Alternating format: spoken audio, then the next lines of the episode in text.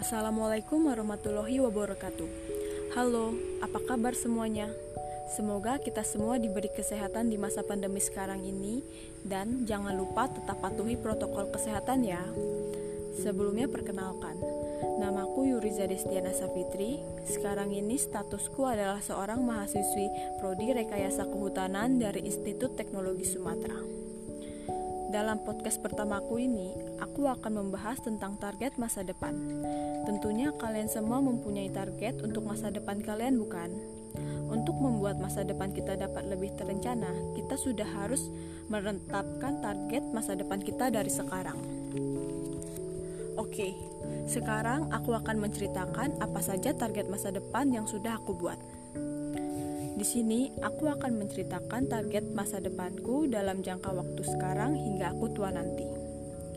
Yang pertama, aku ingin mendapatkan IP yang memuaskan setiap semesternya, dan aku telah menargetkan nilai IP ku harus sebesar 3,5. Yang kedua, dapat lulus tepat waktu dan mendapatkan predikat cum laude. Dengan begitu, aku dapat membuat keluargaku bangga kepadaku.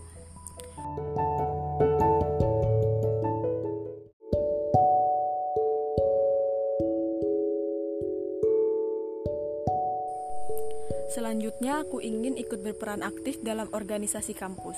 Sebelumnya, aku tidak pernah berperan aktif dalam organisasi apa pun, tapi aku ingin mencoba hal baru di masa kuliah ini dengan berperan aktif dalam organisasi-organisasi kampus.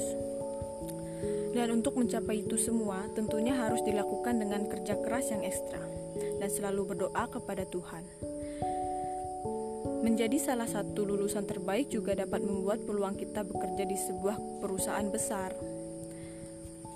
Targetku setelah lulus, aku ingin bekerja di sebuah instansi-instansi pemerintah atau dinas kehutanan daerah.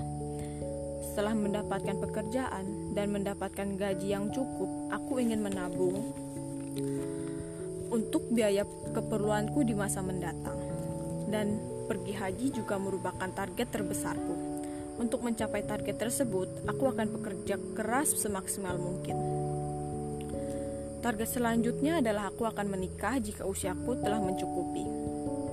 Setelah menikah, aku akan berhenti bekerja dan membuka sebuah toko bunga di depan rumah. Dan yang terakhir, aku ingin menikmati masa tuaku bersama keluarga dengan damai dan bahagia.